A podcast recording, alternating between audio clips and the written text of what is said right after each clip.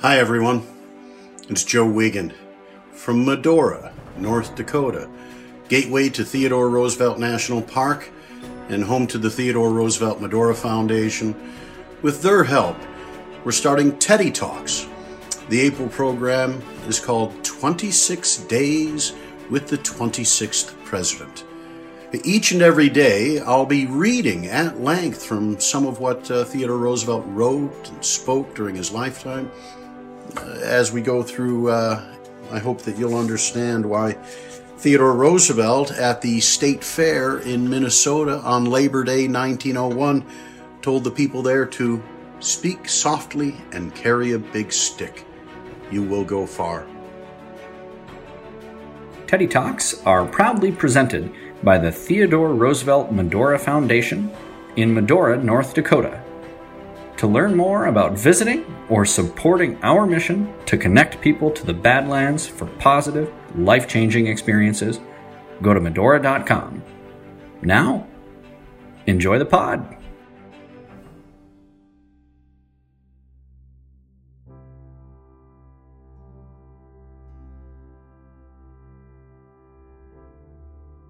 morning and welcome to Teddy Talks for May 11th, 2020. I'm Joe Wiegand and I'm coming to you from Medora, North Dakota. And for those who have been uh, frequent uh, or even infrequent uh, viewers of this program, my apologies if you like to start at 7 a.m. Mountain, uh, 9 a.m. Eastern, 8 a.m. Central, 6 a.m. Pacific with a cup of coffee and to do so on a timely basis we ran into technical difficulties. And I'm rather proud of my 55 year old self because I downloaded and updated and changed this gizmo and that gadget. So thank you for your patience and getting started this morning. I have been looking forward to, uh, to today. I hope you had a wonderful Mother's Day. Uh, here we had a wonderful weekend. The sun is shining in Medora. Uh, the Canada geese are out and enjoying the the greened up fields that have come from a couple of days of rain. The sunshine today, I'm sure, will get things bursting out. The trees are coming into leaf, and uh, even some of the early flowers are coming up. There's a saying here in North Dakota for those of us who love to dig in the dirt don't put anything uh, out until after Mother's Day. So if that's our green light, we're happy for it. May 11th, uh, we'll have a little review of uh, this day in history. And and for me, I hope you enjoy these. I've learned something just about every time that I've uh, gone and done some of the research for this day in history. Uh, on May 11th, 1792, Robert Gray commands the first expedition to sail into the Columbia River. And if you've been along the Columbia River Gorge, the uh, amazing divide between the states of Washington and Oregon, the pathway, the route, the waterway that uh, Lewis and Clark took uh, uh, to the Pacific Ocean. It is an amazing wonder. 1812, Prime Minister Spencer Perceval is assassinated by John Bellingham in the lobby of the British House of Commons on this date, May 11th, 1812. In no history that I've read of the War of 1812 have I read that the head of the uh, government uh, had been assassinated uh, during that year. So, 1846, President James K. Polk asked for a declaration of war against Mexico, starting the Mexican American War on this day, May 11th, 1846. 1852, the birth in Unionville Center, Ohio, of Charles W. Fairbanks, Theodore Roosevelt's vice president from 1905 until 1909. 26th Vice President of the United States, a senator from Indiana, uh, the, uh, the family, the Fairbanks family, publishers of the uh, Indianapolis Star. And uh, he buried in Indianapolis. I had the pleasure of visiting his, his gravesite uh, there in Indianapolis. He would be the vice, president, vice presidential uh, nominee in 1916 with Charles Evans Hughes. He himself had sought the presidential nomination in 1908 and 1916. 1858, on this date, Minnesota admitted as, as the 32nd state of the United States.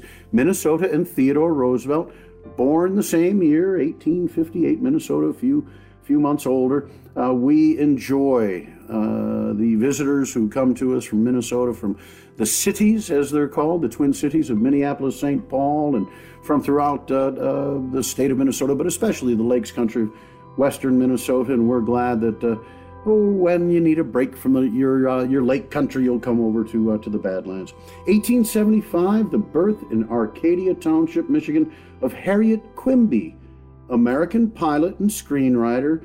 She died in 1912. In 1911, I'm sorry, I, I, believe the death date might have been 30. No, she died at the age of 31 in 1912. In 1911, she was awarded a U.S. pilot certificate by the Aero Club of America. She became the first woman to gain a pilot's license in the United States. In 1912, she became the first woman to fly across the English Channel. On this date, May 11th, 1888, the birth in Belarus in the Russian Empire of Irving Berlin, the American uh, composer and pianist. He would live a long life, uh, dying in 1989 uh, at the age of 100 or 101 at that point. During his 60 year career, he wrote an estimated 1,500 songs, including the scores for 20 original Broadway shows, 15 original Hollywood films. Um, amongst his songs, Alexander's Ragtime Band, Easter Parade, Putting on the Ritz, Cheek to Cheek, White Christmas, Happy Holiday, anything you can do, I can do better. There's no business like show business. In his 1943 film, This is the Army, uh, featuring Ronald Reagan, Kate Smith sang Berlin's God Bless America. It was written in 1918 during the World War I effort, first performed in 1938. On this date in 1894 in Chicago, Illinois, the Pullman Palace Car Company, the workers there, the Pullman workers, went on strike. Over 4,000 then joined and created a general strike throughout the country. Uh, this is where President Cleveland sent in the uh, National Guard, the United States Army, a number of deaths uh, in the rioting that occurred between uh, police and army forces and the striking workers. Now, this is also uh, because he violated a federal court injunction against the strike. Uh, the first time at length that Eugene Debs was sent to prison awaited his trial in Woodstock uh, Illinois, or, or, McHenry County, either Woodstock or McHenry. The, the little jail there held Eugene Debs. 1894, that same date, May 11th, the birth in Pittsburgh, Pennsylvania of Martha Graham, the great American dancer and choreographer. She herself would live a long life until 1991. Changed and influenced uh, American dance and modern dance for generations. Uh, we have our Burning Hill singers. They are also dancers. Some of those Burning Hill singers, you can tell, have been classically trained, uh, uh, could uh, dance on any stage uh, in the country with their skills. And then some of our Burning Hill singers are really wonderful singers. Uh, they too are included in the choreography, and uh, Lexi Wolin Swenson, our wonderful choreographer, former, Burning Hill singer and dancer herself. And I do believe that I've been told that at the Burning Hills Amphitheater, where the the dances include everything sometimes from uh, square dancing and clog dancing uh, featured to some wonderful uh, couples uh, doing some things on stage. It is uh, said at the Burning Hills Amphitheater that you can teach a singer to dance. Uh, maybe a little harder sometimes to teach a dancer to sing, but wonderfully talented people doing both in our Medora musical. 1910, an act of the United States Congress establishes Glacier National Park in Montana. Uh, we find that many of our visitors here at Theodore Roosevelt National Park are on their way to or from Glacier National Park or Yellowstone National Park. Uh, I enjoy, as I travel the country, the Amtrak station that comes along the Great Northern. This is the Empire Builder. It goes through Glacier National Park. You can actually uh, take some time off, uh, take a day or two in Glacier National Park, and continue your Amtrak trip. And the Amtrak's not that far from us in Williston, North Dakota.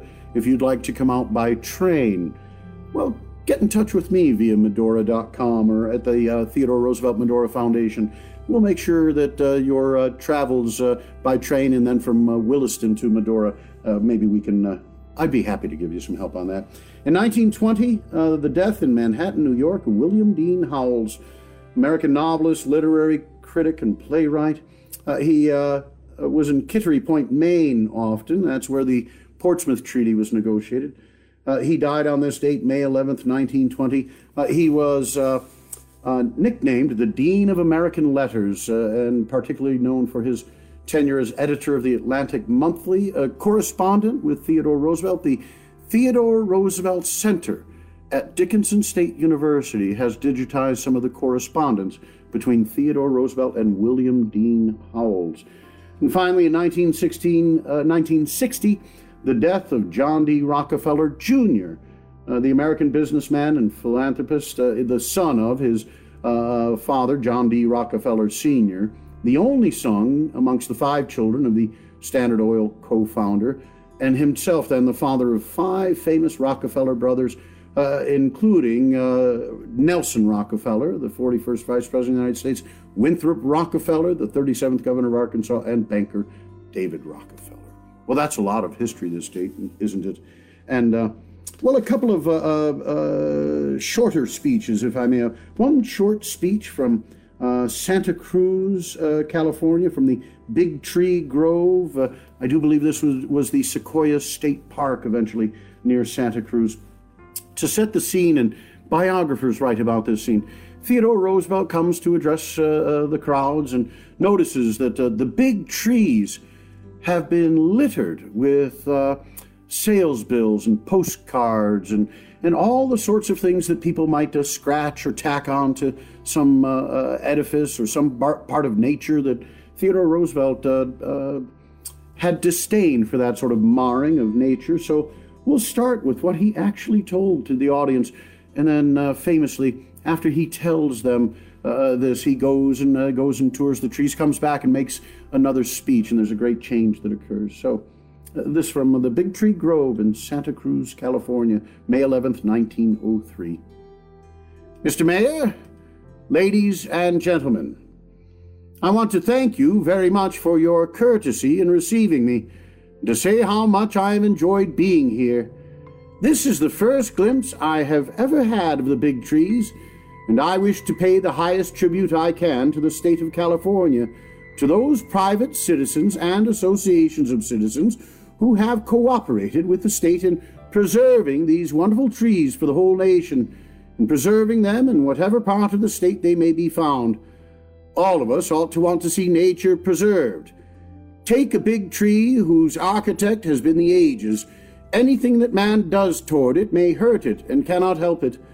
Above all, the rash creature who wishes to leave his name to mar the beauties of nature should be sternly discouraged. Those cards pinned up there on that tree give an air of the ridiculous to the solemn and majestic grove. To pin those cards up there is as much out of place as if you tacked so many tin cans up there. I mean that literally. You should save the people whose names are there from the reprobation of every one by taking down the cards at the earliest possible moment. And do keep these trees. Keep all the wonderful scenery of this wonderful state unmarred by the vandalism or the folly of man, remember that we have to contend not merely with knavery, but with folly, and see to it that you, by your actions, create the kind of public opinion which will put a stop to any destruction of or any marring of the wonderful and beautiful gifts that you have received from nature, that you ought to hand on as a precious heritage to your children and your children's children. Theodore left. When he came back, uh, all of those cards and notes had been taken down from those beautiful trees. A bit of the stern father figure at that point, Theodore Roosevelt. And uh, if I may, we've got uh, some at length remarks from Watsonville, California. And if I may, to give, uh, I, am sorry, I, I had said we'd be uh, visiting San Jose, California. Uh, so, uh, uh, some good substantive remarks from Theodore Roosevelt on his tour of the Western states in 1903 in San Jose. Mayor, and you, men and women, my fellow citizens, my fellow Americans, it is a great pleasure to greet you today, to speak to the citizens of this beautiful city in this great and fertile valley and county. Ever since our train came into the Santa Clara Valley, it has been as though we were passing through a garden. I do not wonder at the products now that I have seen the place. This is one of the famous agricultural counties of the whole country. In hardly any other county has work quite of your kind been done in the raising of deciduous fruits, notably prunes. Your city is bound to grow because your county is bound to grow. And of course, the city will grow where the country tributary to it produces so much. But there was something that pleased me even more than the prunes, and that was the schoolhouses as I passed. Here in this county, you have made many notable educational institutions. I understand that you have the oldest normal school in the state, that Santa Clara is the oldest college. You also have the University of the Pacific, the Lick Observatory, and Leland Stanford University, and above all, that upon which all the higher education rests, the common school educational system of the state. It is a fine thing, an absolutely necessary thing, to have a foundation of material well being upon which to build the higher life. But it is equally indispensable that upon that foundation the higher life shall be built. I congratulate you that in your care for the body you have not forgotten to care for the higher, the intellectual, the spiritual side of man. I have been greeted here, as I have been greeted throughout California, by the men of the great Civil War, the veterans to whom we owe it that there is a country for you and me to be proud of today. They, by their lives, by the record of their deeds, teach us in more practical fashion that it can be taught by any preaching, for they teach us by practice that in the ultimate analysis the greatness of a nation is to be measured not by the output of its industrial products, not by its material prosperity, not by the products of the farm, factory, business house, but by the products of its citizenship, by the men and women that that nation produces. When Sumter's guns thundered on that April morning in 61, no amount of industrial prosperity, unaccompanied by the lift toward higher things, could have saved the nation. We had them come to one of those great crises of national affairs when the need was for the elemental virtues of mankind to be displayed, when it was too late to appeal to mechanical ingenuity, mechanical inventiveness, business capacity on the greater or on the lesser scale, when nothing could save us but the manhood of the men and the womanhood of the women, when we had to rely upon the man who went to battle and upon the woman to whom fell the harder task of staying at home with brother or lover, father or husband gone to the front, left without the breadwinner, to work her way as best she could, and to endure, in addition, the sickening anxiety for the loved ones who were in the forefront of the battle.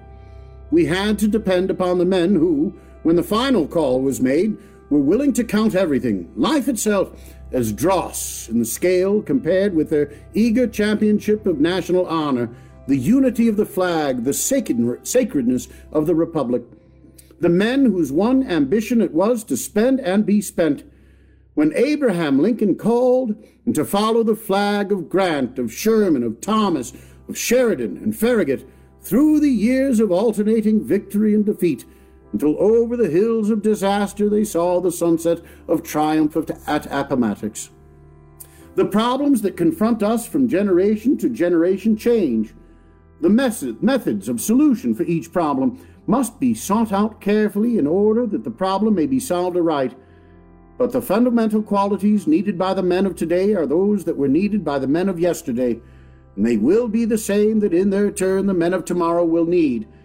There is no patent substitute for the fundamental virtues. Nothing can make good citizenship in men who have not got in them courage, hardihood, decency, sanity, the spirit of truth telling and truth seeking, the spirit that dares and endures, the spirit that knows what it is to have a lofty ideal and yet to endeavor to realize that ideal in practical fashion. That is why I congratulate you upon the care you are paying to your educational system, to the training of the young. Of course, there are natures which no training can develop because if the stuff is not there, nothing can be made out of them. But training will make a good citizen a better citizen. Training, when applied to raw material, will do good to that raw material. I congratulate you. I congratulate all our people upon the realization shown by California of the fact that though the interests of the body are great, the interests of the soul are greater. That though we must take care of the first, we are not to be excused if we fail to show thrift, energy, business intelligence, the power of hard work for material ends.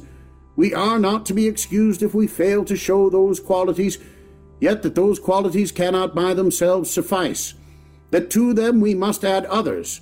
The body should be trained, even more should the mind be trained, and most of all should we train character.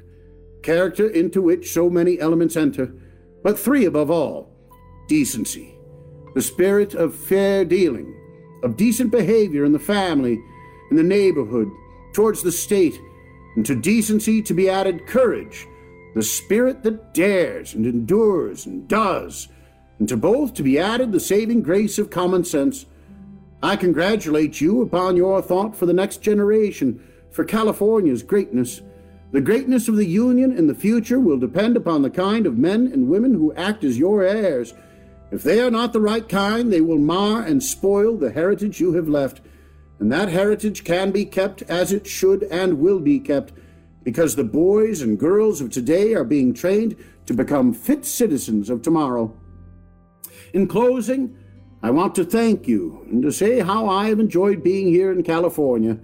Above all things, I have enjoyed the knowledge that coming across this continent from the Atlantic to the Pacific, from the east to the west, and now west of the west into California, for California stands by itself Wherever I have been addressing any audience, I have been able to make my appeal to the men and women to whom I speak purely as Americans, speaking to them as Americans and as nothing else. You, the men of the Great War, fought to put an end once and for all to the evil spirit of sectional hatred. No man is a good American. I could put that stronger. The worst enemy of American institutions is the man who seeks to excite one set of Americans against their fellow Americans. And it matters nothing whether the appeal is made in the fancied interest of a class, of a creed, or of a section. The man who makes it is a traitor to our institutions and their spirit. We can make this government a success only by proceeding in accordance with its fundamental proposition and treating each man, Northerner or Southerner, Easterner or Westerner, whatever his birthplace, whatever his creed, his occupation, his means, as a man and as nothing else. I believe in you. I believe in the future of this state. I believe in the future of this nation, because I am sure that ultimately, no matter what may be any temporary swerving, our people will consent to no other base for the management of this government and will insist invariably in the long run that we remain true to those principles of those who with Washington founded the government, and those who with Lincoln preserved the government, and made this a nation of free men, each guaranteed his rights, each prevented from wrongdoing anyone else, and each assured of his being treated exactly as his conduct entitled him to be treated. That idea of uh, treating right and uh, expecting to be treated rightly and to stand up against the wrong. Uh, an appropriate introduction to Murder on the High Seas. I don't know if Theodore Roosevelt chose the column title uh, for his column. Uh, his uh, column published on this date, May 11th, 1915, in the Metropolitan magazine, which by its cover I see you could obtain for five cents. Uh, the editor's note is that this was written on the 9th of May, two days after the Lusitania was torpedoed without warning by a German submarine. Remember that Theodore Roosevelt at that time is engaged uh, as a defendant in the Barnes v. Roosevelt libel trial in Syracuse, New York, and uh, a little bit of uh, hesitancy on his part with regards to how to respond, the proper manner to respond, and uh, and yet he uh, speaks out quite clearly. Uh, I think, in part uh, still waiting to hear any official response from President Wilson. As we mentioned, it took Wilson uh, three and a half days. So uh, certainly Theodore Roosevelt had written this, and it was probably published uh, before uh, Wilson was able to uh, make his comments. The German submarines have established no effective blockade of the British and French coastlines.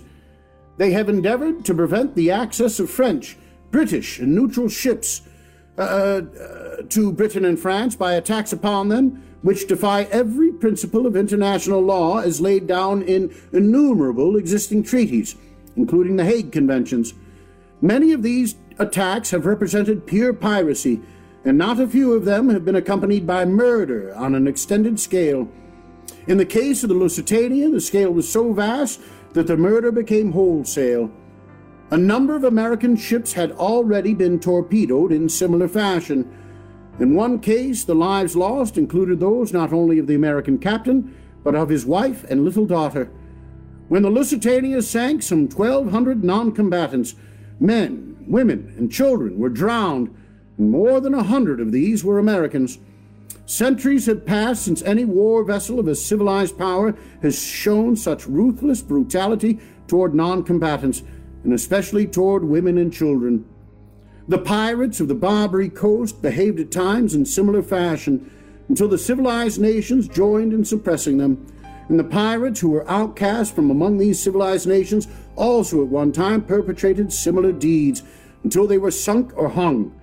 But none of these old time pirates committed murder on so vast a scale as in the case of the Lusitania. The day after the tragedy, the newspapers reported in one column that in Queenstown there lay by the score the bodies of women and children, some of the dead women still clasping the bodies of the little children they held in their arms when death overwhelmed them. In another column, they reported the glee expressed by the Berlin journals at this great victory of German naval policy. It was a victory over the defenseless and the unoffending, and its signs and trophies were the bodies of the murdered women and children. Our treaties with Prussia in 1789, 1799, and 1828, still in force in this regard, provide that, quote, if one of the contracting parties should be at war with any other power, the free intercourse and commerce of the subjects or citizens of the party remaining neutral with the belligerent powers shall not be interrupted. Unquote. Germany has treated this treaty as she has treated other scraps of paper. But the offense goes far deeper than this. The action of the German submarines in the cases cited can be justified only by a plea which would likewise justify the wholesale poisoning of wells in the path of a hostile army, or the shipping of infected rags into the cities of a hostile country. A plea which would justify the torture of prisoners and the reduction of captured women to the slavery of the concubinage. Those who advance such a plea will accept but one counter plea strength the strength and courage of the just man armed. When those who guide the military policy of a state hold up to the soldiers of their army the Huns and the terror once caused by the Huns for the imitation, they thereby render themselves responsible for any Hunnish deed which may follow. The destruction of the cities like Louvain and Dinant, the scientific vivisection of Belgium is a warning to other nations the hideouts, wrongdoing to civilians, men, women, and children in Belgium and northern France in order to thereby to terrorize the civilian population, all these deeds and those like them done on the land have now been paralleled by what has happened on the sea. In the teeth of these things we earn as a nation measureless scorn and contempt if we follow the lead of those who exalt peace above righteousness if we heed the voices of those feeble folk who bleat to high heaven that there is peace when there is no peace, for many months our government has preserved between right and wrong a neutrality which would have excited the, emotion, the emulous admiration of Pontius Pilate, the archetypical neutral of all time. We have urged as a justification for fa- failing to do our duty in Mexico that to do so would benefit American dollars. Are we now to change faces and advance the supreme interest of American dollars as a justification for continuance in the refusal to do the duty imposed on us in connection with the World War? Unless we act with immediate decision and vigor, we shall have failed in the duty demanded by humanity at large, and demanded even more clearly by the self respect of the American Republic. Theodore Roosevelt's signature right down below at the end of that article. Uh, we've experienced some technical difficulties today at Teddy Talks. Uh, I'm getting a message right now that we may have even lost video. Uh, mother said there'd be days like this. There'd be days like this, my mother said. I hope you had a wonderful Mother's Day weekend. I look forward to a week of Teddy Talks ahead. We've got uh, remarks uh, from the opening of the Conservation Conference, uh, the White House Conference in 1908. Uh, we've got Theodore Roosevelt's adventures in Yosemite with John Muir this week. Uh, thank you for your patience with Teddy Talks today. Have a great week. Join us again here in Medora, gateway to Theodore Roosevelt National Park, future home of the Theodore Roosevelt Presidential Library and Museum, and this summer, home to the Medora Musical and the Teddy Roosevelt Show, too. Stay tuned at Medora.com for more details. Goodbye. Good luck.